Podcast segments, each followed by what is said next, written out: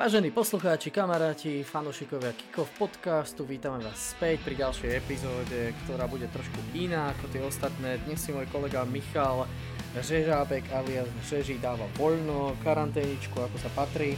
No a dnes tu mám pre zmenu špeciálneho hostia Tonyho, Tony Serus. Ahoj, ahoj, pozdravujem z ďalekého východu. No, Tony má trošku high pitch voice, ale za to môže Skype, takže stiažujte sa tam, hej, inak je na papi, všetko je v poriadku. S Tony sme sa tak bavili pekne zo pár chvíľ, minút aj dní o tom, čo sa vo futbale deje, čo je nové, čítame nejaké tie spoločné servery a najmä nás zaujali, ale najmä jeho zaujali futbalové štatistiky a takéto čísielka, ktorými sa všetky nejaké servery a všetci odborníci môžu venovať. Dostali sme sa do celkom peknej niekoľko minútovej debatky a písania a vymeňovania si, vymienania si správ a ja som vlastne navrhol to, aby sme o tom nahrali podcast a keďže Mišo, môj kolega, povedal, že to je moja parketa a proste on sa do toho až tak možno veľa nerozumie, tak si to dnes odmoderujem celé sám. Dúfam, že ti to nevadí. Nie, nie, nie, bez problémov. No, S Tonym sa poznáme, pivo máme radi, futbal tiež. Obidvaja fandíme Manchesteru, takže kto fandí Liverpool a Citizen sa teraz možno urazí, ale, ale však čo, čo, no, čo. Dnes sa budeme baviť o inom ako Red Devils. Takže toľko teda na úvod. Ďakujeme vám všetkým, že ste si nás e, zapli. Nezabudnite nás aj odoberať, lajkovať, komentovať a hlavne nám posielať svoje otázky, to čo vás zaujíma, čo chcete počuť nielen od nás, ale aj od vlastne ďalších dielov podcastu. Ja pevne verím, že Tony nie je jeho súčasťou po prvý a respektíve posledný krát. Po prvý asi hej, no okej, okay. to už nezmeníme. Tak poďme na to. No, e, hovoril si tu Bavili sme sa o nejakých tých nových štatistikách, e, ktoré tu určite vysvetlíme, spomenieme, ale ja by som začal tak všeobecne. Pred nahrávaním sme sa tu bavili o tom, že tie štatistiky sú v podstate zastaralé, alebo nie, až tak presne neodpovedajú tomu, čomu by sa najprv mohlo zdať. A ty si mal k tomu zopár pekný myšlenok, tak poď, začni.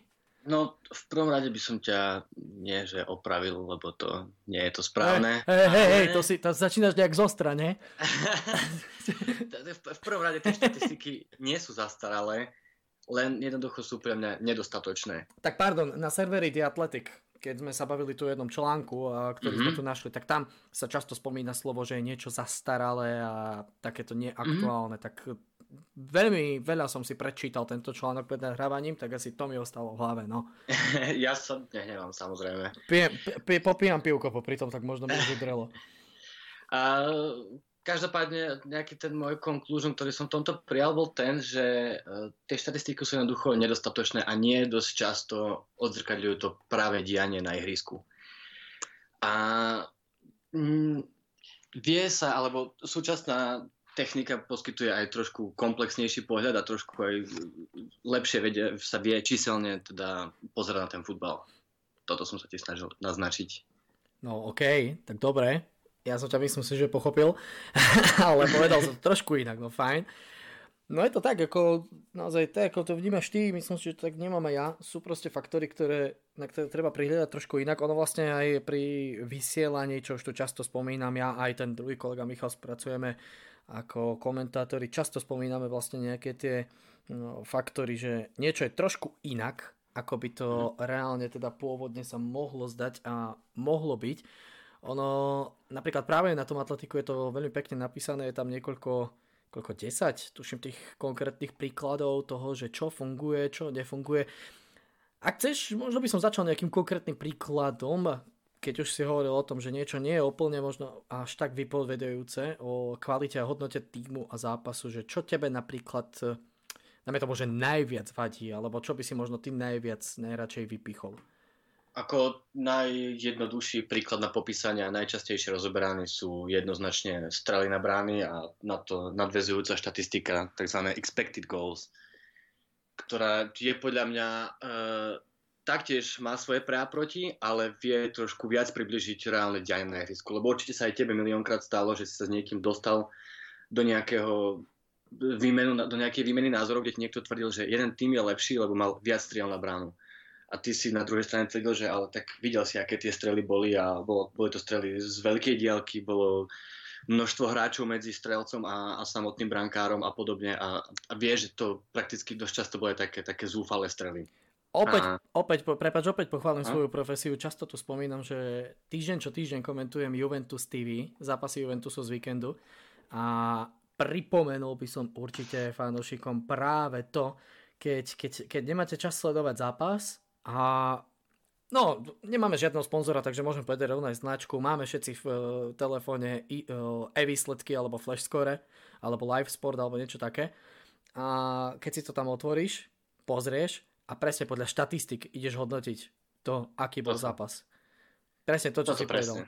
No a presne to je to, čo, čo by sa asi robiť teda nemalo. Myslím. No, no robiť by sa to jednoznačne nemalo a akože veľmi obšírne ti to trošku naznačí, čo sa na tom ihrisku dialo. A pritom koľkokrát to robíme my sami s Bišom pri podcaste. No, no a tak sem tam aj ja, vieš sa. Topiaci sa slamky chytá, takže, takže tiež sa na to, na to kedy pozriem, ale treba to chápať aj v kontexte, v kontexte iných čísel a iných štatistik samozrejme. Uh, preto je tu vhodná alebo ideálna táto štatistika expected goals, ktorá ti vlastne trošku aj viac odzrkadlí reálne o akú kvalitu tých striel sa jedná. No, presne tak. Ja ťa tak trošku historicky doplním. Ty keď chceš, ty mm-hmm. môžeš vlastne popísať kompletne celú. Ide o to, že uh, bolo časom založených viacero tých firiem, ktoré sa starali o to, aby zohľadovali tie historické čísla a štatistiky. Jednou z tých asi najrenomovanejších je Opta, o ktorej mm. sme sa bavili, Opta, Opta Sports Pro. No a je jeden z tých najväčších tvári sa rozhodli v roku 2016-17 nejak takto, že vlastne bolo by dobre zohľadniť tie štatistiky aj takto užitočne, nielen číselne, ale aj proste kvalitatívne. No a vydali projekt understat.com, ten link na to určite hodím niekde dole do popisu nášho podcastu o tohto dielu. A vlastne ich prvým výstupom bolo, že zohľadnili okolo najprv tuším okolo 5000 a potom okolo 15 tisíc striel za posledné roky. Proste spočítali všetky strely dokopy, z akých pozícií boli vystrelené a tak ďalej a tak ďalej. A vlastne na základe toho vydali tento server a vlastne vydali to a vypočítali to, akú, akú, akú šancu má daná strela e, na to, aby bola premenená na gól. Tak? Tak. Tak, hej. No, a to je vlastne vyjadrené percentuálne. Samozrejme to percento sa dá do tých absolútnych čísel, teda ak je to 70%, tak je to 0,7, ak je to 20%, tak 0,2 a tak ďalej a tak ďalej. No a to zohľadnili a to je vlastne tá XG štatistika, tie expected goals, teda tie očakávané góly, ktoré a koľko ich malo padnúť z tých jednotlivých zakončení. Dobre, ne? Áno, nemám čo vytknúť. Nemáš čo vytknúť. No a naozaj, Áno. Ako hovoríš, to je, to je teda tá štatistika, pri ktorej by sme sa mali pozastaviť, respektíve na ktorú by sme mali dávať určite veľký pozor. Samozrejme, a veľmi rád by som možno aj upozornil na to, že to, táto celá oblasť je veľmi živá a v kuse sa vyvíjajúca. A nie je tlačená len tými firmami, ako je Opta a podobne, ale rôzni, rôzni freelanceri a nadšenci a taktiež sa snažia, snažia čo najviac sprecizovať tieto štatistiky a, a tým pádom sa, to, sa rôzne faktory pri týchto XG štatistikách e, zohľadňujú, ako aj pri iných štatistikách. No, uh, áno, počúvam. Vieš, lebo ten, ten, ten basic bol daný v tom, že jednoducho sa ihrisko rozdelilo na nejaké malé obložničky a povedzme, že keď takto strieľa z rohu 16, tak má tam určitú šancu streliť gól na základe toho, koľko z toho miesta krát bolo vystrelené a koľkokrát z toho miesta ten gól padol a na základe toho sa získali nejaké, nejaké všeobecnejšie čísla. Pointa však ostáva stále v tom, že toto zohľadňuje iba miesto strely, ale nezohľadňuje to kvalitu strely. A teda, ktorou nohou hráč zakončuje, akú má prihrávku, alebo či to je jeho vlastný build-up k tej strele, či je tam nejaký iný hráč a podobne. Že to sú už také trošku, trošku veci, ktoré to ovplyvňujú a preto sa môžeme stretnúť aj s inými číselnými vyjadreniami. Ale, ale basic bol ten, že vlastne iš, išlo o miesto, odkiaľ sa strieľa. Á, to som nevedel, že to bolo iba také jednoduché. Ja som myslel fakt, že to niekto chce akože tak dopodrobne spracovať, ako nakoniec aj spracoval a možno to lepšie, že sa im to podarilo. Aspoň je to takto, takto takéto obšírnejšie. A dáva mm. to teda veľký, veľký obraz o tom, že ako vlastne tie týmy samotné hrajú, ako majú tú hernú kvalitu. Samozrejme pripomínam, že ako prvé tie dáta vyšli pre uh, English Premier League, teda pre Premier League, až potom boli postupne pridané ďalšie ligy. Ako pozerám na tom Unterstade, tak ich tu je teraz aktuálne 6. Je tam La Liga, Bundesliga, Serie A, Ligue 1 a uh, čo to je? To je Ruská Premier League. No a na základe toho vlastne ty vieš zistiť čo? Vieš zistiť, kto je ako ofenzívne dobrý, koľko možno aj má príležitosti, koľko dáva gólov, koľko tých gólov teoreticky mal dať, mm-hmm. koľko ich dostal a koľko ich teoreticky mohol dostať. A ono je celkom super na tom to, že tá štatistika ide tak od tej povrchovej časti až tak do hĺbky, že na základe toho vlastne sa vie vypočítať, ako mal dopadnúť nejaký zápas a je tu aj expected points, teda to, koľko bodov, ktorý tým mal získať. Čo v našom prípade, e, napríklad pre nás ako fanúšikov Manchesteru, chvala Bohu, vlastne nie, žiaľ Bohu, dopadá trošku horšie, pretože Manchester vlastne podľa týchto čísel a tých štatistík mal mať v zápasoch o 7 bodov viac. No, a keď si zabrdol trošku do toho Manchesteru, veľmi dobrý príklad je ešte Mourinhovská éra, keď Mourinho trénoval a v kuse verejne hovoril, že on potrebuje obrancu. A e, toto bolo veľmi tak, mediálne na rozoberané. toto ťa tu mám, to by mi ani napadlo. veľmi to bolo rozoberané. Mourinho tvrdil, že potrebuje obrancu. Čísla hovorili, že jednoducho e, obrancu nepotrebuje, lebo má veľa, veľa teda čistých kont a defenzívne Manchester na tom vôbec nevyzeral, že je zle, aj keď evidentne všetci sme vedeli, že v tom, že je teda trošku, že ťaha za kratší koniec tých zápasov, čo sa týka defenzívy. No a keby som sa pozrel na tie, tie štatistiky expected goals, respektíve v tejto súvislosti expected goal gains, ktoré sa očakalo, že Manchester dostane, tak Manchester mal brutálne šťastie, že dostával oveľa menej golov, ako reálne dostať mal. A základná premisa, ktorá z tohto vychádza aj pri týchto, pri týchto číslach a pri štatistikách, čo môžeme takto zjednodušene povedať, že vlastne e, čísla alebo štatistiky sa vždycky vyrovnajú. Vždycky tá kvalita tých výsledkov sa, sa dorovná s, s reálnymi nejakými uh, číselnými predikciami. Proste môže sa stať, že je tam nejaký faktor šťastia, ktorý uh, sa zohľadní v jednom zápase, alebo hráči idú na nejakej vlne a, a cítia sa a jednoducho majú to šťastie, aj bránka vyťahne nejaké zákroky, ktoré sú nezvyčajné alebo veľmi, veľmi, veľmi šťastné. Každopádne tie, tie, tie čísla, keď raz niečo nasvedčujú, tak oni sa aj odzrkali na tej realite postupom času. A výsledok vieme, aký bol vlastne ďalšiu sezónu. Manchester dostával góly za radom a, a Mourinho následne bol odvolaný. To je krásna myšlienka, čísla sa vždy vyrovnajú, to je presná pravda a vlastne presne aj tie dve sezóny po sebe, presne to isté hovoria, potvrdili tvoje slova. Ty máš peknú teóriu, ja doplním prax. Keď Manchester skončil druhý v sezóne 17-18, tak vlastne tie expected uh, goals against, teda tie predpokladané inkasované góly, malo ich byť zhruba okolo 43, ale reálne ich Manchester dostal 28. Teda tam uh, skončil o tých je... 15 gólov lepšie. Proste jediný, kto sa to je, k tomuto číslu priblížil, bolo 7. Barney. A inak absolútne, absolútne nikto. No a presne to, čo potvrdzuje tie svoje slova. Ďalšia sezóna 18-19, čas už kedy sa naplnil Mourinho, čas na lavičke Manchesteru a prišiel Solskjaer. Manchester nakoniec v minulej sezóne skončil 6. Expected goals against 52, reálny počet 54. A to je rozdiel. A to je, a to je fakt, to je fakt sakra rozdiel a to je veľký rozdiel a proste fakt sa toto rovnalo tam teda je to rozdiel proti predošlej sezóne, oproti tej štatistike to vlastne presne sedí.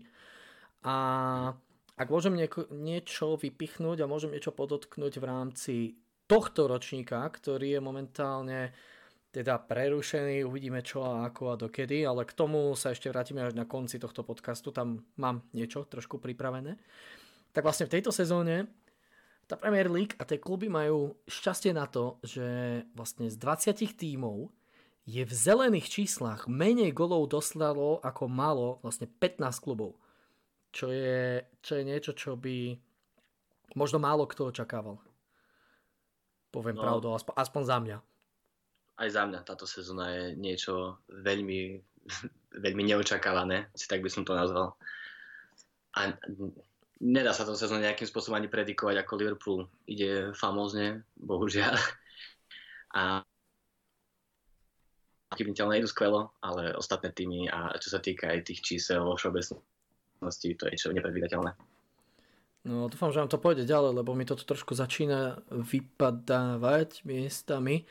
Ja ťa počujem hladko úplne. No, úplne hladúčko, mne to niekedy trošku sekne, ale tak dúfam, že to bude v pohode. Teda ja seba počujem akože fajn samozrejme, hej, však ja to hovorím. Ale ty si mi tu teraz trošilinku vypadol, ale tá pointa myslím, že nám neunikla. No, ono škoda, že sa tu nedohrá ten zvyšok sezóny, aspoň niečo najskôr. Uvidíme kedy a ako, ako to ovplyvní možno tie čísla lebo práve tie konce sezóny a to letné obdobie je presne to, kedy sa, kedy sa tie čísla lámu. Ono všetko, všetko, ako som hovoril, unterstat.com, všetko sú to tam veľmi jednoducho publikované a vyhľadateľné dáta a čísla, ktoré si viete pekne sa s nimi pohrať, poklikať, viete si tu nielen, že nájsť týmy, viete si tu aj nájsť hráčov. No a hráčom, k hráčom by som možno prešiel, ak dovolíš ešte. Nech sa páči. Je to veľmi pekne všetko vidieť. Kto má aké šťastie, talent alebo netalent, alebo ako to mám nazvať, čo sa týka tých uh, najlepších zakončovateľov v ligách. Neviem, teraz ty máš tú stránku asi tiež otvorenú pred sebou. Understat? Áno. Teraz som si otvoril. No. A keď ideš pri tej anglickej lige, úplne, úplne dole. A to je jedno, ja som to vlastne pozeral uh, pred týmto nahrávaním aj pri tej La Lige, Bundeslige a tak ďalej a tak ďalej. Možno okrem Karima Benzemu, v španielskej lige.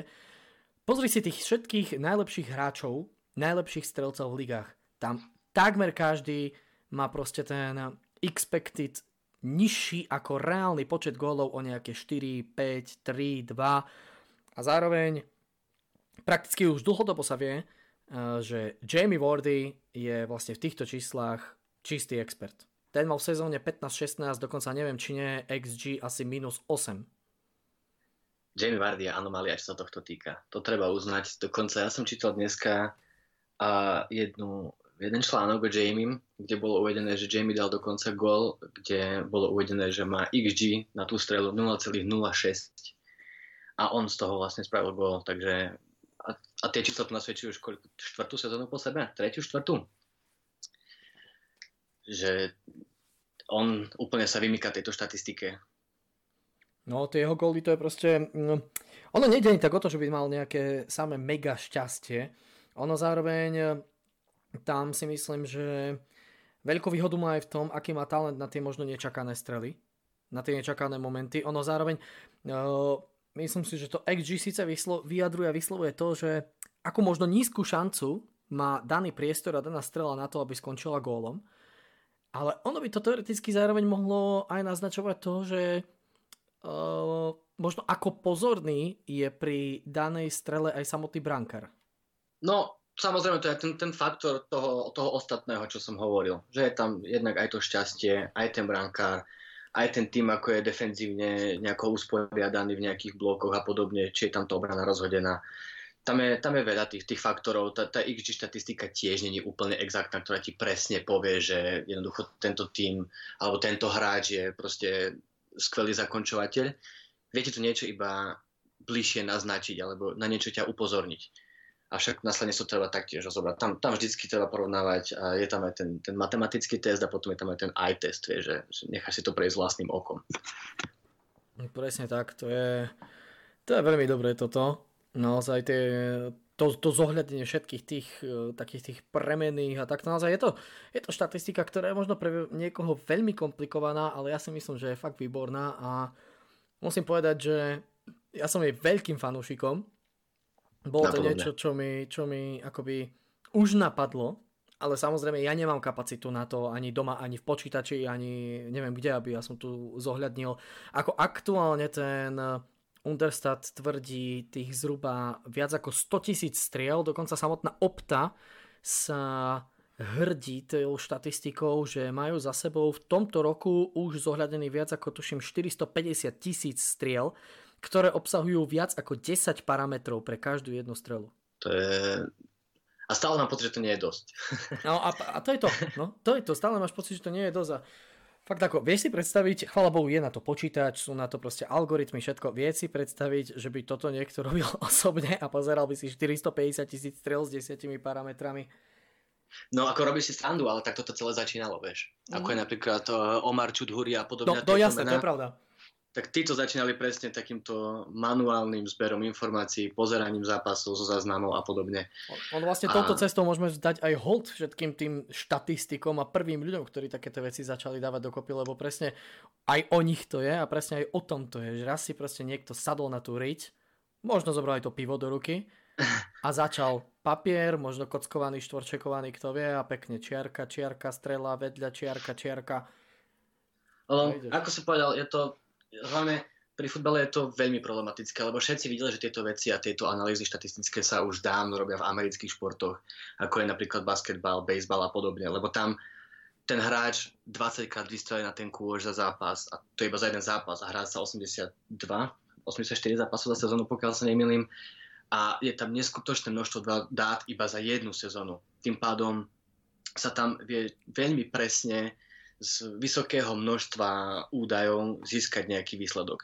Zatiaľ pri futbale, keď ten zápas skončí 0-0, tak a dajme tomu, že útočník vystrelí dvakrát za zápas, je tam oveľa znižené, oveľa viac nižšie to, to, to, to množstvo údajov, z ktorých môžeme narábať. A pretože vôbec niekto to takýmto spôsobom uchopil a začal sa na to takto detálne pozerať, tak to je niečo, niečo veľmi pre mňa zaujímavé. E, ja by som mal možno jednu malú odbočku, ale mm. neviem, či sa chceme teraz udržiavať ďalej ešte pri tých štatistikách, alebo či mám odbočiť. Keď som teraz hovoril o tom, že niekto si sadne na prdel a proste robí si čiarky a počíta, tak mi vlastne napadlo, tiež sme sa bavili o tom, že uh, ako to funguje v priestore Slovenska. A...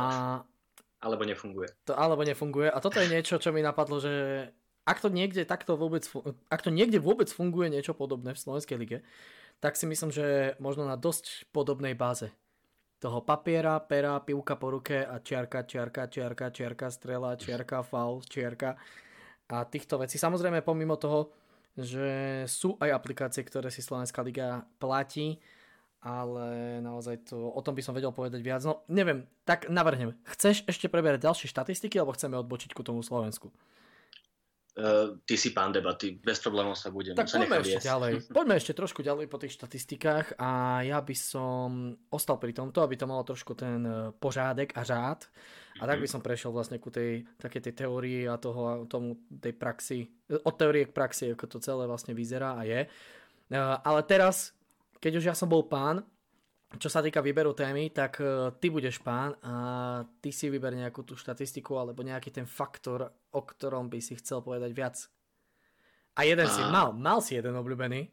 Mm, konkrétne, akurát teraz sa pozerám na faktor e, PPDA. Neviem, či si mal toto oh, na mysli. To, bola, to, to je náhoda. To je náhoda. Pri, asi z 15 správ si mi ho spomenul asi 13 krát, ale náhodou sa pozeráš. Teraz som si ho prelistoval, ale vážne nemal som to otvorené. Uh, no povedz, čo to je? PPDA, uh, zaužívaná skratka. Passes per Defensive Action. Je to niečo, čo svedčí o tom, uh, alebo naznačuje to pressing týmu. To znamená, koľkokrát daný tým, alebo tým A, dovolí týmu B uh, si nahrať alebo manipulovať s loptou, kým vykoná nejakú defenzívnu akciu. A na základe toho sa, sa vie zistiť, že ten tým, uh, akú má mentalitu, čo sa týka pressingu, či má vysoký pressing, či, či sa snaží čo najskôr získať loptu naspäť, alebo sa stiahne do bloku a čaká. A v komparácii s inými štatistikami, ako sú napríklad hitmapy, keď si to vieš aj spojiť s rozložením hráčov, ti to vie veľmi preukázať nejaký charakter týmu. A hlavne, keď si to ešte aj rozložíš na nejaké časové úseky, dajme tomu po, po 15 minútach, ako to zvyknú robiť vo futbale, že každých 15 minút je, dajme tomu, že keď sme sa bali o tom Manchester United, tak Manchester United dovolí napríklad spraviť týmu B 10 nahrávok, lebo v začiatku je vyrovnaný stav, netrapí, netrapí ich to a následne potom stále sa to číslo znižuje a znižuje. Takže vieš trošku aj vyčítať z toho tú mentalitu týmu a výšku pressingu, intenzitu bránenia a podobne. A je to štatistika, ktorá mňa veľmi chytila za srdiečko.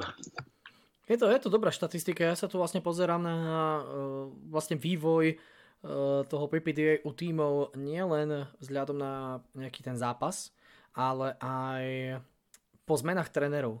Je to výborný, výborná analýza toho, ako zasiahol do hry Tottenhamu taký početino, ako sa zmenilo vlastne to PPDA u neho a u Kohutov v Tottenhame kde ešte predtým, keď bol na lavičke Atkins, tak vlastne za jeden zápas to bolo v priemere okolo tých 12-11 prihrávok, potom prišiel Početino a priemer na jeden zápas bolo zhruba 8 až 7, čo akože fakt e, nie je až tak veľa a možno to hovorí o tej fakt e, oveľa aktívnejšej a ofenzívnejšej hre. A čo je taktiež zaujímavé je aj to, ako hrala Barcelona, keď tam prišiel Villanova. To sú všetko čísla, štatistiky a grafy, ktoré hodím nielen do nášho aj videa a na YouTube, ak budete mať možnosť počúvať tento podcast, ale zároveň uh, hodím aj link všade, kde bude text k tomuto podcastu a je to na stránke statsbomb.com, kde sú krásne analýzy a práve od opty, od toľkokrát spomínanej opty, ktorá si vlastne na to, ktorá sa na to pozrela, ktorá si na to dala pozor a ktorá tu pekne analizuje to vlastne ako dobre s touto štatistikou a s týmito číslami jednotlivé týmy narábajú. A zároveň je tu aj štatistika jednotlivých uh, aj lík a ich sezónnych priemerov uh, teda toho aká je tá hodnota toho PPDA u jednotlivých tímov a tak ďalej a tak ďalej. Je to fajn a inak zaujímavosťou je, že najvyšší počet, najvyššie číslo je jednoznačne anglická Premier League. No, teraz neviem, či to je dobre, či to je zlé, vieš. No povedz ty. ty, si si, eh, ty si si toto číselko zalúbil. no keď najvyššie číslo anglická Premier League, tak z hľadiska atraktivity futbalu je, je to asi horšie je to horšie, že nechajú toho protivníka dlhšie na lopte, menej tam vzniká tých, e, toho priamého kontaktu na ihrisku, respektíve menej často sa snažia tú loptu získať čím skôr a, a viac sa tam čaká v nejakom defenzívnom bloku na chybu supera, respektíve na to, kým super sa priblíži až ku bránke. Čo osobne mne nie až tak veľmi imponuje. Vieš, čo sa týka takej tej rýchlosti a dynamiky futbalu.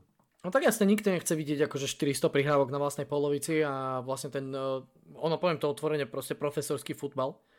No. Hej, že proste iba sedíš, eh, čumíš a tvoj tým si posúva loptu na vlastnej polke.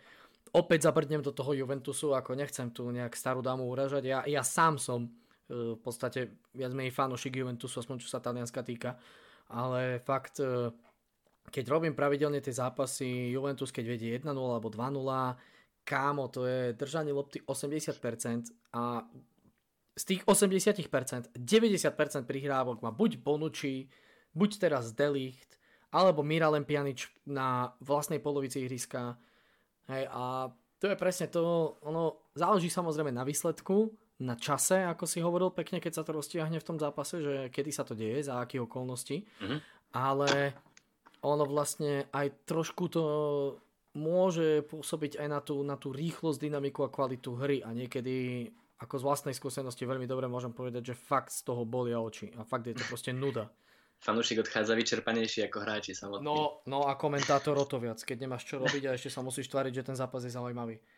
Ja, no. tiež po zápase Atletika s Liverpoolom teraz v 8 finále Ligy majstrov mi niektorí ľudia písali, že ako som drzo a až agresívne zhadzoval výkon uh, Liverpoolu, Hej, a e, prečo som to robil? Pozerám, kámo, keď proste nedajú gól, sú favorit zápasu a proste nevedia sa dostať do 75. minúty pred, bra- pred bránku supera. Za celý zápas nemali strelu na bránu a to už je jedno, aké máš XG alebo neviem čo. Proste, čo čakáš? Čo čakáš? Fakt. A vtedy sa človek fakt ako natrápi. Aby, aby niekoho chválil a vyzdvihol, keď to proste nejde. No, ako... Sorry, odbo- odbočil som no trošku. Zas. No, neodbočil si, akože veľmi, veľmi sa mi táto odbočka páčila, lebo je to strašne nudné. A veľmi to podľa mňa ubližuje atraktivite, hlavne keď to robí taký tým, od ktorého čakáš ofenzívne divadlo, čakáš z toho zápasu zážitok a nedostaneš nič. A ešte ty to komentuješ. A ešte horšie, a ešte horšie to je, keď sú to nejakí giganti. Keď dáme tomu, že proti sebe sa postaví, postaví Paris Saint-Germain a Real Madrid, ktorí ale v tejto sezóne odohrali dobré zápasy v tej základnej skupine, ale chápeš, keď sa postavia takéto mená proti sebe a zrazu bum, uh, PPDA v zadných radoch 28 prihrávok, strely za celý zápas 4, XG si pozrieš za celý zápas 0,2. No. A, no, ako, a, a, a teraz, a poď, a komentuj, poď. poď, povedz mi, aký to bol fantastický zápas, ako, ako sa Benzema drel do 16 Hej, no a potom, sa zdvíhali zo stoličiek. No a potom ďalej už vlastne skončíš e, s tým všetkým u fanúšika a u nášho možno aj poslucháča, ktorý, čo, čo si má potom pomyslieť, vieš, kto si to potom odnesie? Odnesie si to ten tým, odnesiem si to ja, že som to vôbec pozeral, odnesiem si to ja ako komentátor, že ten komentátor potopil celý zápas, vieš? No, zase na druhej strane treba trošku pochopiť aj tých trénerov a celý ten tým, ktorý je za tým. Myslíš, myslíš krčmových to... trénerov? Tých nie. Tých nie, aj keď sám som taký, ale a jednoducho Liga majstrov sama o sebe, vieme, že to je súťaž, že sa točia neskutočné peniaze a tam už trošku aj tých trénerov nezaujíma tá atraktivita, ale hlavne v tých vyraďovacích fázach veľmi im ide o ten výsledok. Bohužiaľ, keď Liverpool ťaha za kratší konecnú zápasy, je doma na Anfielde a, a nevie to nejakým spôsobom predať. Na druhej strane teraz čo, budeš haniť Liverpool, alebo vyzdvihneš eh, Simeoneho, že skvelé defenzívne pripravil tým. Vždycky je to tvoje sečná zbraň. Ho, chcel by som vidieť PPD a Atletika v tom zápase.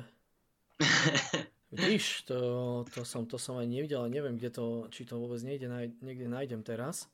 Lebo väčšina, musíme pripomenúť aj fanúšikom, väčšina takýchto štatistík a vlastne tých hĺbkových analýz, ak ich často vlastne tie spoločnosti nevydajú ako nejaké takéto promo, alebo ako, ako nejaký ten server, ako je práve ten k tomu XG a XA, ten Understat, tak vlastne Uh, ťažko je to nájsť, pretože často takéto tie firmy, spoločnosti a tí, ktorí s tými dátami pracujú, ich uh, tie dáta predávajú. Vlastne dalo by sa povedať aj uh, určite spomenúť taký Sky Sports anglicky, ktorý vlastne to XG, XA a Expected Points a všetky tie veci začal používať medzi prvými a práve on bol medzi prvými z optov, ktorí to začali celé vyvíjať. A proste preto môžem to no. chcieť nájsť, ale ako Natrapíš sa. Natrapím sa, no neviem, ako myslel som... Ne, nenašiel som to úprimne. Nenašiel si to, myslel som, že kým mám uh, monolog teraz, tak ty to nájdeš. A problém je v tom, že jednak nerobia to len veľké firmy, ale taktiež to robia aj um, fyzické osoby a rôzne načenci, ako sme my. Akože my to nerobíme, my sa iba zaujímame. Každopádne uh, robia to a snažia sa nájsť rôzne iné faktory, ktoré by sa dali nejako štatisticky uchopiť. A ako náhle tie ich články zoberú alebo naberú trošku relevancie, tak v tom prípade už začnú postovať svoje články na Statsbomb a podobne, kde už sú podmenenia zaplatenia nejakého členského a tak. No. Inak sa k dostať. malá oprava pre sezónu 2019-2020, už to je stop 5 európskych líg, Španielsko, Nemecko, Taliansko, Anglicko a Francúzsko. Už nie, Fran- už nie Anglicko má najvyššie čísla, ale francúzska Liga Takže, uh, a zároveň e, ostatné ligy sa na Anglicko dorovnávajú. Pretože to, čo som hovoril predtým, to boli štatistiky skôr ešte tak 12, 13, 2014, možno 15 na tom statbombe. Teraz pozerám aktuálnejšie a teraz je to tu už dosť, dosť natesno, aj keď samozrejme najnižšie PPD je jednoznačne v La Lige. Čo je celkom dynamická súťaž, myslím si, celkom viac menej atraktívna súťaž a celkom súťaž, ktorá sa snaží, kde sa hráči snažia skôr hrať na tú, ako to mám povedať, ofenzívnu krásu, ako na poctivú zdlhavú rozohrávku? Asi by som to tiež takýmto spôsobom uchopil. Asi tak, no. Akorát kto stojí za zmienku v anglickej lige je Southampton. Ten má aktuálne PPDA v celej lige najnižšie. A mm-hmm. čuduj sa, alebo sa nečuduj, za ním Southampton je v tabuľke 14. a vedie PPDA a za ním práve prvý Liverpool, druhý Manchester City, tretí Leicester, štvrtá Chelsea, piatý Manchester United. Hej, takže Southampton je takou tou svetlou výnimkou, o ktorej som už neraz v tejto sezóne hovoril, že naozaj by si zaslúžila trošku lepšie výsledky, pretože Southampton pre mňa osobne hrá jeden z najatraktívnejších futbalov v tomto roku. Alebo hral. Ešte raz opakujem, uvidíme, ako táto sezóna skončí. A a rád by som ho videl možno vyššie. Ale to už je takéto zbožné prianie. Tak Hasenhutl je veľmi kvalitný a zaujímavý tréner. Veľa sa dialo v tom klube. Mne sa páčilo, tam vystrelili hráči ako Genepo napríklad. Škoda, že sa zranil Valéry na pravom krídle. Ako... To sú také veci, ktoré si nevyberáš a bohužiaľ stánu sa musia s nimi vysporiadať. Pravda je, že hrali krásny futbal. Danny Ings konečne chytil formu, takže dokonca v mojom fantasy týme sa ocitol na hrote. Oh, ty, si, ty si priekopník fantasy týmu, o tom si dáme možno nejakú tú epizódku, ale to si už nahráš, to si už nahráš s Michalom. Lebo na toto napríklad ja veľmi nervy nemám, respektíve na to nemám pamäť, ja stále zabudnem, kedy je nové kolo a nezmením si zostavu. Takže ja som sa na to potom vykašľal. Ale no, hej, o tých nemeckých tréneroch my máme špeciálnu časť e, nášho podcastu, trošku staršiu, ale tiež sa im tam venujeme, takže určite možno hodím niekde nejaký ten link, ak by to niekoho zaujímalo. Ale áno, zas odbočujem, tým som známy. Vráťme sa asi späť k tým analytikám, proste VPDA, tá zdlhavosť hry defenzívy, tak by som to nazval, je metrikou, ktorá môže toho veľa napovedať nielen o tom, ako tým samotný rozohráva Eh, zo zadných radov, ako dlho mu to trvá, ako komplikovane sa dostáva do ofenzívy. Ale samozrejme, ako si ty hovoril aj o tom, koľko mu dovolí super. Aká je situácia v zápase, aký ten super je a, a kto, kto sa ženie za možno nejakým tým divokým, vysokým napadaním a kto nie. Presne tak, ako už keď sme pri tých defenzívnych štatistikách, tu by som veľmi rád doplnil aj eh, štatistiku týkajúcu sa obranných zákrokov, ktorá podľa mňa je ale aj viacerými relevantnejšími médiami prezentovaná ako niečo neoblomné, ako keby nebolo nič za tým, ale na to sa tiež dá trošku hlbšie pozrieť, lebo keď sa pozrieme napríklad uh, Fambisaka, keď spraví XY zákrokov, tak povieme, že spravil, dajme tomu, 100 obranných zákrokov. Ale to znamená čo? Že tú loptu získal, alebo že prerušil hru, alebo že lopta skončila v aute, alebo že vlastne iba loptu vypichol, ale získali protihráč, ktorý mohol bez problémov pokračovať v útoku, tým pádom to asi nemalo až takú relevanciu. A vlastne v tomto je ten problém, že rozlišujeme iba, iba tie základné útoky, kedy vykoná nejaký úkon smerom k lopte a hra sa akým spôsobom zmeni, nejakým spôsobom zmení, ale prakticky to vôbec nemusí mať vplyv na ten útočiaci tým, ktorý môže pokračovať ďalej. Preto tu je aj štatistika tzv. skutočných obranných zákrokov, ktorá z PPDA taktiež veľmi, ako pritom vôbec nie som, ani som v živote nehral rád obrancu aj na obranných postoch, ale tieto defenzívne štatistiky neviem, prečo má oh, takýmto to, spôsobom ohromujú. Ja som sa zase z obrany nikdy inde nepohol, takže jedine do brany. Vieš, lebo vezmi si, keď sa pozrieš, uh, čo sa týka Fambis ako konkrétne, keď som ho povedal, máš, že má úspešnosť obranných zákrokov 67,4%. Čo je viac ako polovica, je to akože OK, ale napríklad aj Coleman z Evertonu má viac, má 68,2. Ale to je iba obranný zákrok. A keď sa pozrieme skutočný obranný zákrok, že brániaci tým, teda keď Fambisaka, tak Manchester United získal loptu, je na úrovni až 78,9% z tých 67 a v tomto skutočnom vyjadrení už je prvý spomedzi všetkých obrancov. Respektíve spomedzi všetkých hráčov, pri ktorých sa to meria. No. Čo podľa mňa ukazuje kvalitu tých obranných zákrokov. No tak to je a zároveň ja len doplním, že vlastne tá úspešnosť tých zákrokov je tak, tak taká klasika vlastne. Koľko vyhral z, zo všetkých, ktorých sa zúčastnil. A vlastne tá, tá pravdivá, ten true tackle win rate je založená aj na tom, že tam sa nerátajú iba tie zákroky, ktoré boli vlastne tými zákrokmi a súbojmi, tam sa do toho zaratávajú už aj fauly. Fauly v situácii, kedy ten hráč vlastne, hráč vlastne mal e, záujem ísť do toho súboja a odobrať loptu. A to je opäť veľmi dôležité, pretože tam nejde len o to, že fan Bisaka príde a niekoho potiahne za dres, aby potom mohol ísť do súboja o loptu. Tam ide aj o to, že e, útočník, ktorý je pri lopte a dajme tomu Fampisaka k nemu dobehne, si chce urobiť priestor a už zaprie sa, vystrčí mu laket do ksichtu, vystrčí nohu a prišľapne mu kopačku. A to sú presne tiež tie momenty, keď vlastne Fampisaka tou svojou aktivitou a záujmom ísť do súboja získal fal, ktorý viedol k zisku lopty. Tak? tak, presne, že je tam proste oveľa viac faktorov, ktoré nie sú zohľadňované. No a, to... a toto je ďalšia z tých štatistík, ktorá ti vie veľmi jednoduchým spôsobom povedať strašne veľa navyše. Vieš, že nemusíš analyzovať, kde sa ten hráč hýbe a rôzne situácie, ale prakticky vidíš. spravil zákrok, získal loptu, bolo to potrebné, nebolo to potrebné, bolo to uh, nejakým prínosom pre tým, alebo nebolo to prínosom pre tým. A, a veľmi jednoducho si vieš túto štatistiku vyhodnotiť. Aj voľným okom prakticky. Takým tým klasickým čiarkaním na papier.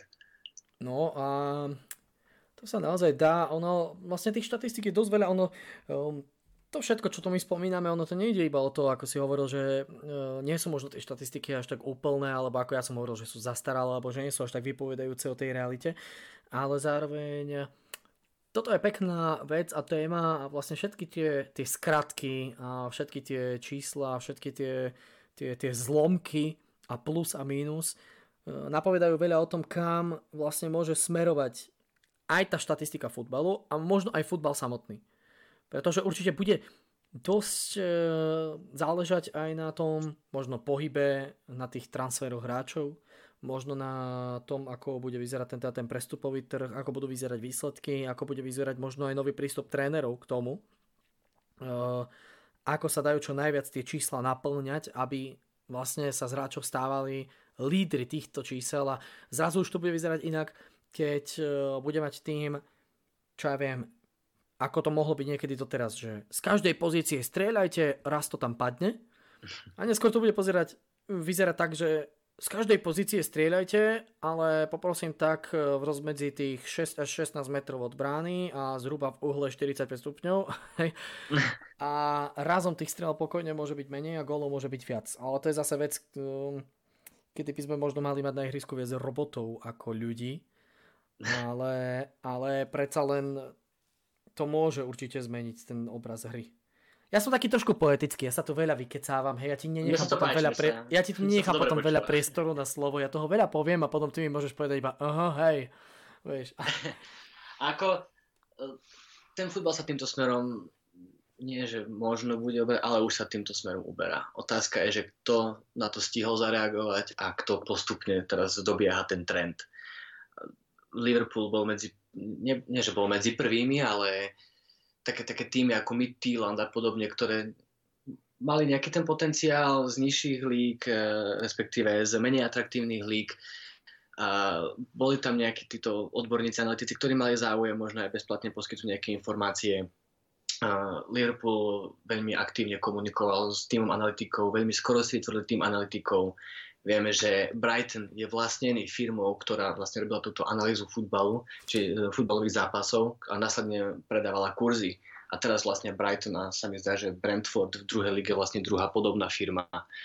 A Manchester United napríklad je tým, ktorý túto dobu zaspal, e, dosť ovplyvnený vlastne Fergieho vedením a podobne. Oni túto dobu zaspali až teraz. E, v priebehu minulého mesiaca sa objavili správy, že vo veľkom množstve teraz uh, najmajú rôznych analytikov, ktorí vlastne budú hodnotiť tieto zápasy a budú poskytovať nejaké, nejaké takéto rešerše a podobne.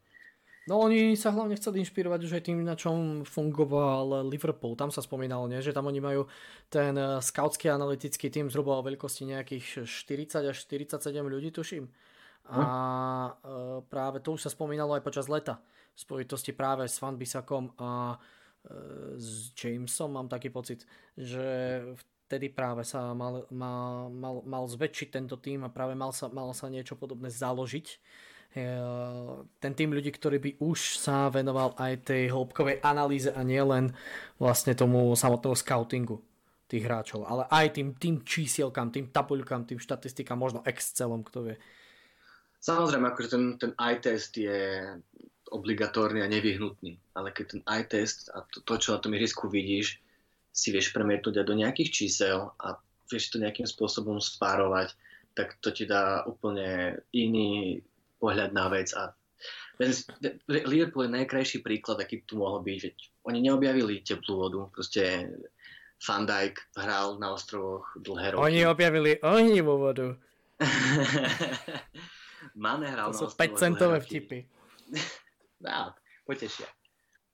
Mane hral na ostrovo dlhé roky, Salah bol v Chelsea, potom bol v AS Rím a bol tam, všetci, všetci ho videli a nikto sa na týchto hráčov nevrhol a mohli ich mať za 20, 30, 40 miliónov s výnimkou možno Fandajka. Ja chcem byť prorok. Ja som si Saloha zamiloval, keď bol vo Fiorentine. Ja si pamätám, ako som komentoval zápas Európskej ligy, Salah, kámo. To bolo tuším možno 2013, 14, neviem. Mm-hmm. Hotový hráč. To bol hotový hráč, nie, to som sa tak divil, že jeho už nikto, nikto nesi, že po ňom nesiahol, že ho nezobral. Ako, fakt. ako reálne nevieme, čo bolo za tým. Mourinho sám povedal, že on ho predať nechcel. Ale čo bolo za tým, to nevieme, čo tam deje, deje s tým Abramovičom. Toto, k tomuto sa nechcem vyjadrovať, ani nemám pocit, že mám nejakú kompetenciu sa k tomuto vyjadriť, ale on na tých ostrovoch bol. Prečo? Vidno, vidno že ty Niekto... si právnik, počúvaj. K tomuto sa nebudem vyjadrovať, ja sa nebudem zapýtať takýchto problémov. Ale vezmi sa napríklad Gini Vinaldum. Veď on e, zostúpil s Newcastlom. A išiel do Liverpoolu a ten tým posilnil. A je významnou súčasťou toho týmu a hráči, respektíve fanúšikovia Liverpoolu na toho hráča nedajú dopustiť. Vieš, a títo hráči bežne na tých ostrovoch boli. A nikto po nich nejakým spôsobom nesiahol, nikto ich nechcel. A boli veľmi dostupní nebolo také, že Liverpool teraz e, musel investovať ťažké peniaze, aby si mohol dovoliť kúpiť jedného hráča, ktorý možno pomôže. Oni si vystavali bez problémov tým. No však, uh, hej no, proste využili za vlastný peniaz, využili príležitosť a tak si myslím, že by to mohlo robiť aj viacero tých tímov a klubov. Um, ja by som možno prešiel trošku ďalej od tých, tých všetkých štatistík. Ono my vlastne tie linky a všetky tie odkazy určite budeme zdieľať, respektíve ja ich budem zdieľať a budem to dávať a pripisovať k tomuto aj videu, aj nahrávke, aj neviem čomu. E, je možno nejaká ešte štatistika, ktorú by si chcel spomenúť, alebo by sme mohli prejsť ku, ku tej možno viac tej praktickej časti? Myslím si, že môžeme prejsť ku praktickej časti, od tých štatistík je milióna v tomto, sme sa no, topili. No, presne tak, ja ešte raz odporúčim nejaké tie stránky, určite si to aj sami nájdete, ak vás zaujíma to, kam ten futbal smeruje. Opakujem ešte raz, asi najviac, čo za mňa ja môžem odporučiť, čo v posledných mesiacoch čítam a pozerám, tak to je ten The Athletic, proste to je úplne paráda a samozrejme aj YouTube kanál Tifo Football, ak využijete zľavu z Tifo futbalu, máte odber na celý rok z Diatletiku za polovičnú cenu. Hej? A to sa, to sa fakt doplatí, ak viete aspoň trošku po anglicky a viete používať Google Translator. A keďže Tony to používa, tak si myslím, že asi vie odporúčať to isté. Presne tak. Ja ešte možno by som doplnil veľa vecí na Twitteri. Veľa týchto... Oh, a, opt, ľudí, a, ľudí, a ľudí z Opty. Ľudí z Opty, ktoré dosť často aj vlastné články alebo nejaké rešerše a research paper, ktoré spravia tak, e, a majú k ním konferencie, tak potom to dajú na Twitter. Respektíve minimálne aspoň nejaké tabuľky, ktoré si viete potom prečítať. Veľmi, veľmi zaujímavé veci. Tak, tak, tak. Naozaj tých, tých štatistík, tých vecí je veľa. My sme tu niečo naznačili, nejaké tie základné a tie hlavné, o ktoré sa budú asi tréneri a všetci títo opierať. A ja by som prešiel ku tej trošku svetskej časti. A to, čo som už naznačil, tú, tú, tú futbalovú slovakistanovú situáciu, najmä tomu, keď môžem byť takýto trošku drzý eh, k slovenskému futbalu. Eh, slovenský futbal sa snaží ako tak napredovať, ako takto ísť dopredu. Samozrejme ten marketing a unialigových klubov a takto robí čo môže. Eh, ja som ti už hovoril, opäť možno dám niekde nejaký link, aby ste mali mm, vlastne znalosť toho, ako to vyzerá, ako to funguje. Slovenská liga a kluby spolupracujú s neviem, či to mám nazvať ako spoločnosť, alebo proste s aplikáciou, alebo takto Instat, ktorá zabezpečuje vlastne štatistiky eh, ohľadom eh, zápasov, hráčov, výsledkov, výkonov a tak ďalej a tak ďalej. Lenže ako sme sa my dvaja zhodli, máme pocit proste, že na Slovensku je to zamrznuté, na Slovensku je toho málo. To je otázka. Alebo nie je. Uh, neviem. Neviem ti povedať, ako, ako kluby s týmto pracujú. Viem, vedel by som sa stotožniť s myšlienkou, že tie top kluby, ako je, čo si vlastne aj ty povedal, Slovan, Žilina, Trnava, s týmto narábajú, ale do veľmi veľkej miery pochybujem, že majú nejaké, nejaké vlastné týmy uh, analytikov. Ono zaujímavé je si pozrieť tie, tie rôzne európske popredné týmy. Samozrejme, ja by som z najviac za zmienku možno z, spomenul Dortmund, ten s tými dátami pracuje fantasticky, ten má vlastný analytický tím. Dortmund sa vlastne podielal na vývoji jednej aplikácie a jedného takého toho systému, ktorý sa teraz akože predáva klubom a prezentuje klubom. A on je vlastne Dortmund ako jeden z ich najväčších zákazníkov. A tam vlastne sú ľudia, ktorí chodia na zápasy. Normálne tam e, v týme dorastencov do 17-19 rokov sedí typek pri notebooku, pozerá si zápas na, e, cez kameru na notebooku. Tam mu vyskakujú dáta o všetkých hráčoch, má tam zosnímané vlastne pohyb po ihrisku, čísla, hitmapy, všetko, všetko, všetko, kadečo. A cez mikrofónik, krásne, cez sluchadielko, informácie asistentovi trénera a ten potom, čo je podstatné a čo treba, posúva hlavnému trénerovi. Hej, ono vlastne z tých informácií tam asi možno z 30%, uh, vlastne zo všetkých informácií ide tomu asistentovi možno 30% a z tých 30% vlastne ten asistent podsunie trénerovi možno 5-6 dôležitých informácií. Hej, tam nemôže zasahovať proste trénerovi do hry furt. A proste tak to je. A o tom ďalší odkaz, opäť ľahko dostupné na, ľahko dostupné na YouTube. Uh, ja teraz neviem, ako sa to volá, tuším Inside BVB, alebo nejak takto. Uh, a vlastne uh, part, Inside BVB, áno, tak sa to volá, vydala to sama Borussia.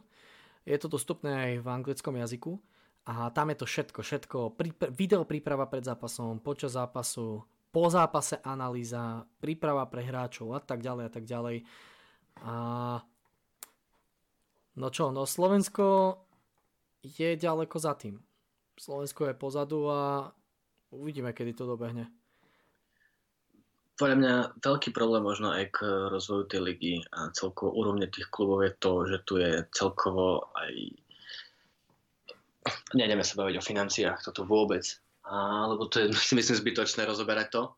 Ale predstav si, že možno aj ty ako nadšenec by si chcel spraviť tak, ako to začínalo v západných ligách. Ja napríklad teraz by som sa chcel pozrieť na Tatran Prešov. Ja si nemám tie informácie, odkiaľ získať. Jedine, že by som sám chodil manuálne. Kamo, tretia liga skončila, na Tatran sa už nepozrieš v tomto roku. No, ako, ako viem, som si toho vedomý. Bohužiaľ, ale a predstav si teraz to každého, každý jeden zápas, každý víkend ísť, cestovať a manuálne to čiarkať. Keby si ja som mal ten nejaký videozáznam, kde si to celé stiahneš, pozrieš si to, spravíš to, môže spraviť nejaký výsledok, nejakú analýzu, napísať si k tomu papier. Tak ako to začínalo v zahraničí a v tej západnej Európe, tak tu u nás zatiaľ nie je možné. Ale pozri, čisto teoreticky sa to dá. Napríklad záznamy 3. ligy, od 3. ligy nižšie video záznamy zápasov nájdeš na futbalnete skoro každý jeden duel, hej. Mm-hmm. Problém je v tom, že kto má záujem, kto chce, či sa mu chce, kedy sa mu chce. Uh, samozrejme ide o to, že ty to nebudeš robiť dlhodobo celé roky len tak zadarmo. No. Hej. Ja som tiež skúšal tam pracovať za nízky peniaz a proste to sa nedá robiť na veky.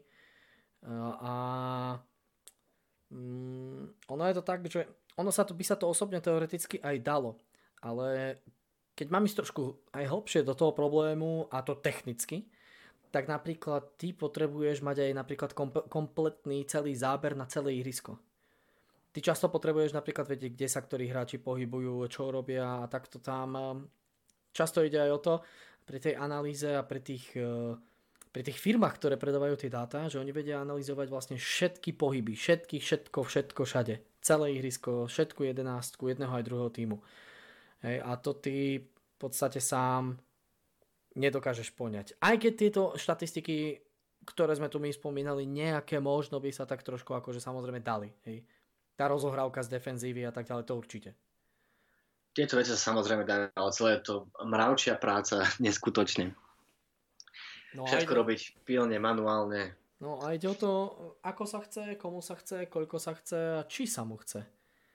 No. Aj to je to. Je to. Ako, sú, sú tréneri, uh, sa mi zdá, že to je Favre, Nie, nechcem teraz drístať, ale on, on bol známy tým, že vedel tieto zápasy veľmi, veľmi rýchlo prebehnúť a sám si to pozerať, ale on vlastne nezberal dáta. On hľadal to, čo jeho konkrétne zaujímalo v tom zápase, aby si vedel z toho spraviť nejakú myšlienku. No, no to je ten rozdiel medzi dátami a medzi trénermi. Proste tréner... No, no, no. no. Povie... Len ako toto som chcel povedať, že on si to, on si to pozeral za, za takýmto účelom, že tiež si každý zápas musel sám vypozerať presne za radom. Len ako v tej súvislosti, že vedel tie zápasy tak rýchlo skipovať, že presne kedy bola prerušená hra, takže už mal nejaký, nejaký taký ten tik. No, no, no. Toto je ako v pohode, ale fakt tam tréner, tréner hľada trošku iné veci, tam na to potrebuješ proste tým. K tomuto sa ten futbal ženie A možno by som mal otázku, či myslíš, že je nejaká dohľadná doba, kedy by sa k tomu dohnal aj slovenský ligový futbal? Takto. Keď už reálne týmy ako Slovan, Žilina, Dunajská, tie týmy z Fortuna ligy s týmito, s týmito vecami pracujú, tak poviem, že sa spustí taký dominový efekt jednoducho, keď s týmito vecami pracuje, naučí sa tieto veci vyhodnocovať adekvátnym spôsobom, tak toto bude dominový efekt a všetci na to budú postupne skákať. V akej kvalite to bude, či tu bude nejaká snaha, aby tu prišla spoločnosť, ktorá to bude robiť za tieto kluby a poskytovať a predávať im informácie. To už neviem nejakým spôsobom predikovať, ale určite je otázka času, kedy sa to stane. Pre mňa osobne je tam asi cesta toho, že niekto proste príde a bude ochotný s e, nejakým sofistikovaným softverom robiť zo záznamov zápasov e, vlastne tie technické výstupy. A podľa mňa tie týmy budú musieť mať vlastné týmy ľudí, ktoré sa na tie výstupy pozrú a budú ich takto vedieť dávať dokopy. Vlastne tú cestu toho, že by na Slovensku si niekto tie dáta vo veľkom robil sám, tú cestu rozhodne nevidím ale, ale určite vidím cestu toho, že by sa tie týmy dali poskladať. Ono otázne je, ja, ja som mal možnosť nahliadnúť a pozrieť a niečo urobiť aj s tým Instatom. Hej, o, len to už bolo nejakých 3, 4, 5 rokov dozadu. Odtedy sa Instat chváli tým, že čo všetko už pomenil a vylepšil. A zároveň, čo to som tu aj zachytil v rámci toho českého futbalového prostredia, keď sa hovorilo o tom, že vlastne s kým bude spolupracovať Česká futbalová liga a u nás v redakcii bola informácia taká, že Instat nechceli, pretože Instat málo čo vedel robiť live. A hlavne Instat je vraj veľmi postavený na tom, že tam niekto ručne dodáva dáta na základe videozáznamu. Čo mne príde ako, pri tom ako sa tá firma prezentuje a ak je toto pravda a fakt sa to takto využíva, tak to mi príde až, až, až skoro ako šok. Ako kvalita dát je druhá vec. Presne tak, e, to iba ako príklad uvediem, bol zápas e, na majstrovstvá sveta v Rusku, kde z jedného zápasu tri firmy dali tri rôzne údaje o tom, koľko jednotlivé týmy nabehali kilometrov za zápas. A tie rozdiely tam neboli, že stovkách metrov, ale tam boli rozdiel, sa mi zdá, že 5-6 kilometrov čo si už myslím, že je celkom, celkom veľký rozdiel. A to boli tri renomované firmy, ktoré poskytovali, alebo zberali dáta na majstrovstvách sveta. Ono zaujímavé je to, že vlastne k tomu XG sa aj viacero firm chcelo postaviť po svojom. A nakoniec sa ukázalo, že v podstate mm, ako prioritné tie veľké firmy, veľké spoločnosti, veľkí vysielatelia, ako tej Sky Sports, BT Sport a tak ďalej, proste berú e, jednoznačne tie dáta z Opty, ktorá má e, v podstate najväčšiu a najširšiu databázu. Ono išlo o to, že nejaká tá stará databáza sa dala zdieľať, ale vlastne teraz e, tie algoritmy sa každý snaží nejak zmodernizovať a opraviť. Ide o to aj, aj o to, vlastne kto si presadí to najviac to svoje. A ak mám povedať pravdu, ja si myslím, že asi tá Opta si to bude presadzovať uh, asi najviac. Opta si dominantne razí cestu týmto odvetvím teraz veľmi, veľmi suverene. Tam je skôr možno problém ten, že Opta už má veľmi dobré postavenie na trhu a keď sa ukáže hoci aký lepší analytik alebo niekto s nejakým vlastným názorom, tak Opta hneď po ňom skočí a ponúkne mu prácu. Tým, tým pádom vlastne všetky tieto analýzy ostávajú rovnou Opte a Opta ich potom prezentuje ako nejaký vlastný progres. No, uvidíme. Tam ten, to je už pozícia monopolu. Tu by sme sa už mohli pekne, krásne o mikro, makroekonomii baviť a neviem o čom.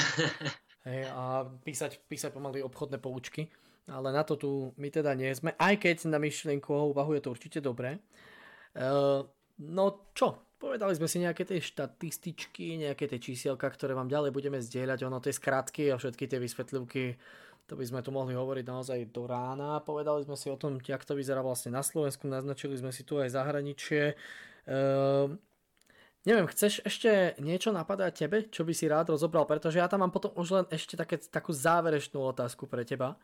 A keď máš ty niečo, čo by si chcel, tak určite povedz, na to sme tu dvaja, síce ja si to tu mám akože moderovať, ale ako aj ty si tu na to, aby si kľudne kladol otázky alebo navrhol témy. Vieš čo, ku, tý, ku tým štatistikám, ako som povedal, tam je toho kvantum. Tam teraz, keby som si nejakú vybral, tak sa o tom baviť ďalšie dve hodiny. A potom nájdeme ďalšiu. A pozri, ďalšiu. pozri, ja pivo mám. Je problém. Je problém. Strihať, pivo mám, strihať viem. Je problém. No tak možno máme, možno máme návrh do nejakého ďalšieho dielu. Jak som hovoril, ja by som bol rád, keby si súčasťou Kikofu teda nebol naposledy.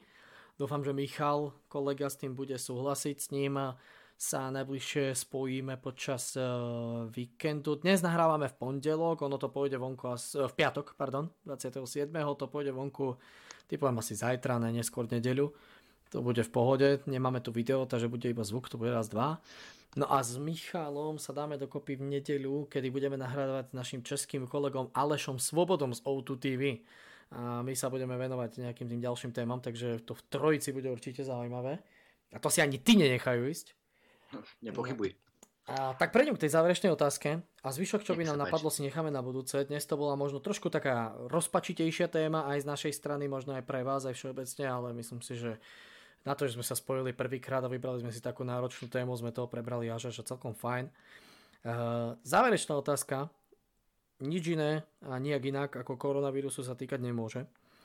A rozdiel by som ho možno na dve časti. Prvá je, čo hovoríš na to, čo sa aktuálne deje v tom eh, športovo-futbalovom svete.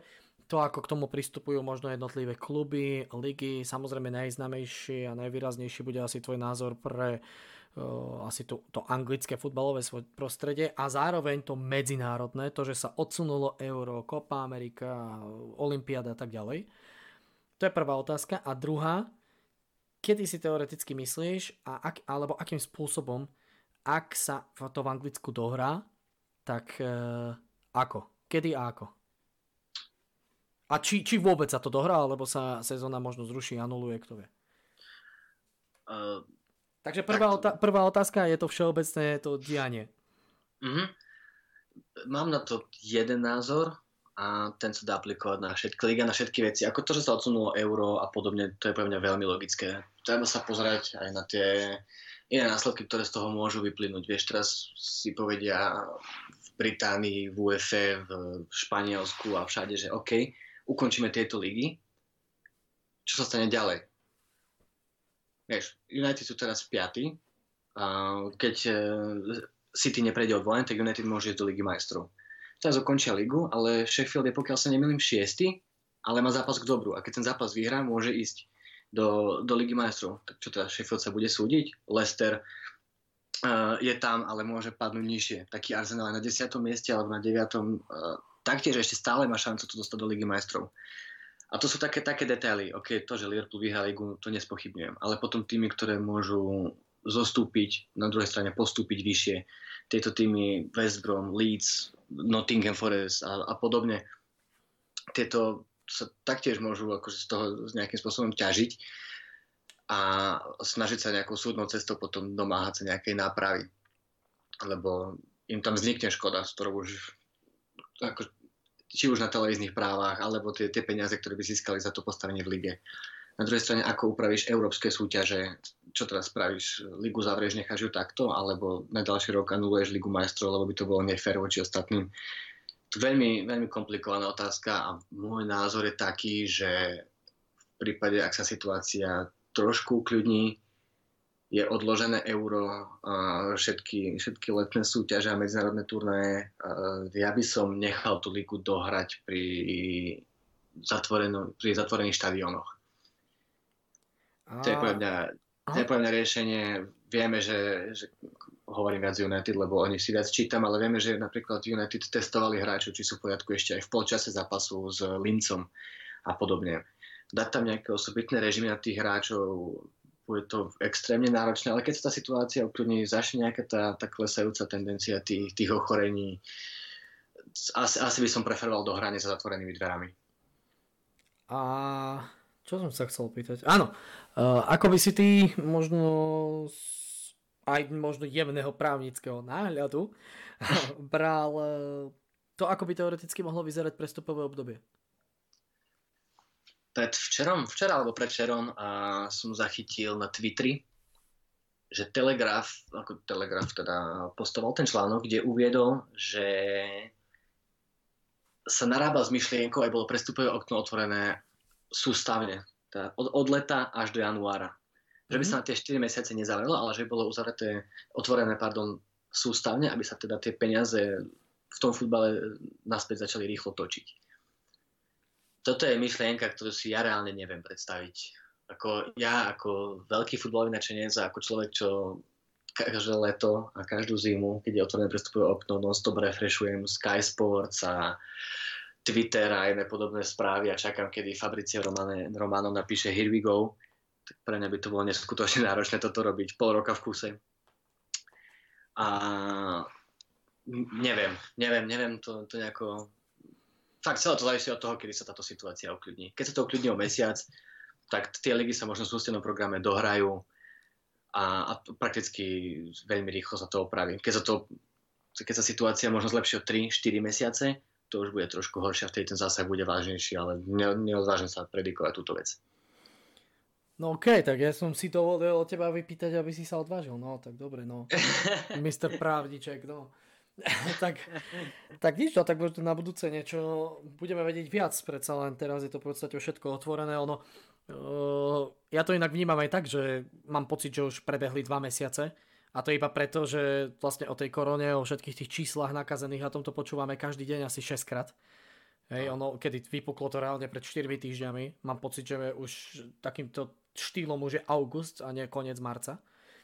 Hej, pro, no fakt treba si počkať, e, je nutné teda vydržať a veriť v to, že ten futbal sa nám vráti kedykoľvek a akokoľvek, snať v priateľnej forme a v priateľnom spôsobe, ktorý nám bude stať za to a budeme si ho môcť užiť snať aj komentátorsky, snať aj divácky a snať si budete užívať aj tento náš podcast Kikov a myslím, že by sme to dnes mohli asi pomaličky uzavrieť, ne? Ja nemám nič proti. No, dobre, no som ťa trošku vytrápil. Dnes uh, trošku uh, iným štýlom, zaujímavejším štýlom, dnes bez kolegu Michala, ale za to s poslucháčom a fanúšikom Tonym. A ak nás neposlucháš, tak to okamžite zmeň. ale tak dúfam, že občas hej a pevne verím, že sa budeme počuť aj takýmto spôsobom ešte niekedy v blízkej budúcnosti a zároveň pozývam všetkých vás, aby ste nás počúvali ďalej. Ako vidíte, ligy sa nehrajú, ale my máme čo robiť, máme čo nahrávať. Najbližší diel už máme premyslený a naplánovaný s kolegom Alešom Svobodom v trojici aj s videom. No a ďalšie, a ďalšie časti máme naplánované nielen s samotným Michalom vo dvojici, ale máme už aj naviazané kontakty so zástupcami rôznych fanklubov, ďalších klubov, ako bol u nás aj Marky z Devil Page, tak by sa to mali ukázať hlasom a možno aj obrazom ďalší muži a ďalší takíto lídry. No a zároveň máme v pláne kontaktovať a stretnúť sa aj s jedným z agentov hráčov, ktorý nám môže priniesť zaujímavé informácie. No a dokonca aj Tony, mi prislúbil, že by teoreticky, ak to vyjde a dalo by sa, dohodil nejaký kontaktik, tak dúfam, že si za týmto slovkom budeš stať, mladý pán. Stojím si za týmto slovkom, no, mladý tak, pán. No, tak to potom môžeme kľudne aj v trojici štvorici pri pivku, to už by sa nejak dohodlo, doriešilo, potiahlo.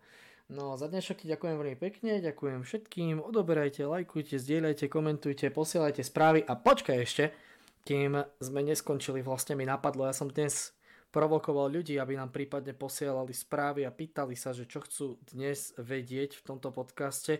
Jediné, čo som zatiaľ dostal správu, to bolo od môjho mierneho nadriadeného, respektíve jedného zo šéfa produkcie, ktorý chcel vedieť, koľko máme odkomentovaných zápasov.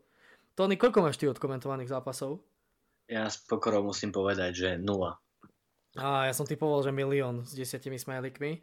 No, tak ja musím mistrovi Petrovi Provazníkovi odkázať, že ja ich mám momentálne na konte asi ani nie, že prenosov, no ja tam rátam všetko, akože live záznamy a tých by malo byť asi 970 nejak tak, som to počítal pred mesiacom. Hmm.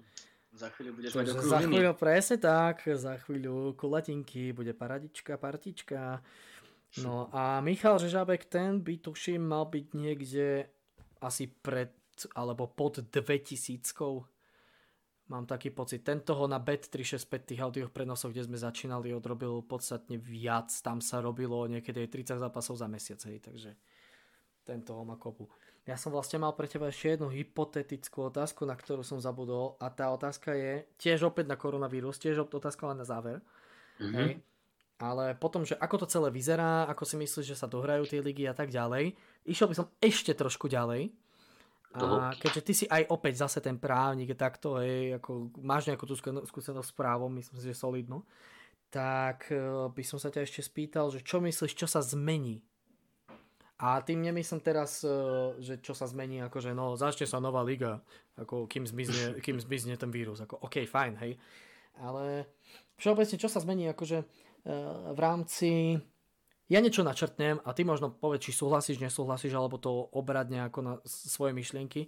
Napríklad, čo sa zmení v rámci fungovania klubov, v rámci e, napríklad zmluv hráčov, kde ja si myslím, yeah. že tam určite budú nejaké zásahy. V rámci aj futbalového celého ponímania, že čo sa zmení, e, možno nejaký herný systém bude vyzerať inak. Skús. Uh, v tejto veci jedna jediná vec ma napadla, čo si hneď, keď si mi túto otázku dal, No, no, no, to chcem a, počuť, to chcem počuť. A to, to presne, že neviem povedať, či sa to zmení, či sa to stane, ale prvé čo, keď som toto zachytil, ako sa tie ligy zastavili, ako sa to naťahuje, že sa človek rozoberať, že možno sa skončia ročníky a podobne. Celkovo, ako to ovplyvňuje tú ekonomiku, že či sa ukľudní, či sa ukľudnia tie ceny hráčov. Toto, mm-hmm. toto bolo to prvé a základné, čo mi napadlo, že či sa ten trh s tými hráčmi znormalizuje. Vieš, že to, to klesná také tie kvázi, nepoviem, že staré hodnoty, ale že nebudú lietať 200 miliónov za hráčov a 250 a poviem také horibilné sumy. Že tak skoro sa nenájde Neymar za 222, hej? Áno, lebo aj tie kluby jednak budú vystavené nejakej, nejakej proste finančnej záťaži teraz po, týchto, po, týchto, po tejto výluke. A či sa to takýmto spôsobom neprejaví. Jednak jednotlivé týmy budú viac nutené možno predávať, aby to rovnali nejaké straty alebo aby si vyrovnali ten budget. Na druhej strane ostatní týmy nebudú mať tak extra veľa financií, aby mohli nakupovať, teraz sa nebavíme o tých top 10 kluboch, ktoré si robia, čo chcú stále. Ale možno tie priemerné týmy, ktoré začínali komplikovať tú situáciu na trhu, ako príklad, neviem, Crystal Palace s Wilfriedom Zahom, dajte nám 70 miliónov a nikto nechce dať 70 miliónov za ňom. Tak zrazu možno takéto kluby začnú nejakým spôsobom teraz trošku e, mať problémy. Aha, takže vlastne te, teba napadlo ako prvé a ty vlastne by si apeloval na tú, na, na, tú, na tú trhovú ekonomiku a na tie ceny hráčov a na to, čo a kde a ako sa deje v rámci tých nákupov, predajov a takto. Áno. Toto bolo také, čo, čo ma zasiahlo, ale viac, viac, akože hlbšiu myšlienku som tomuto nedal. Ako... Pohode, pohode, však ako som hovoril, mikro a makroekonomia sú tu možno na navodenie myšlienky, ale nie na detálnu analýzu.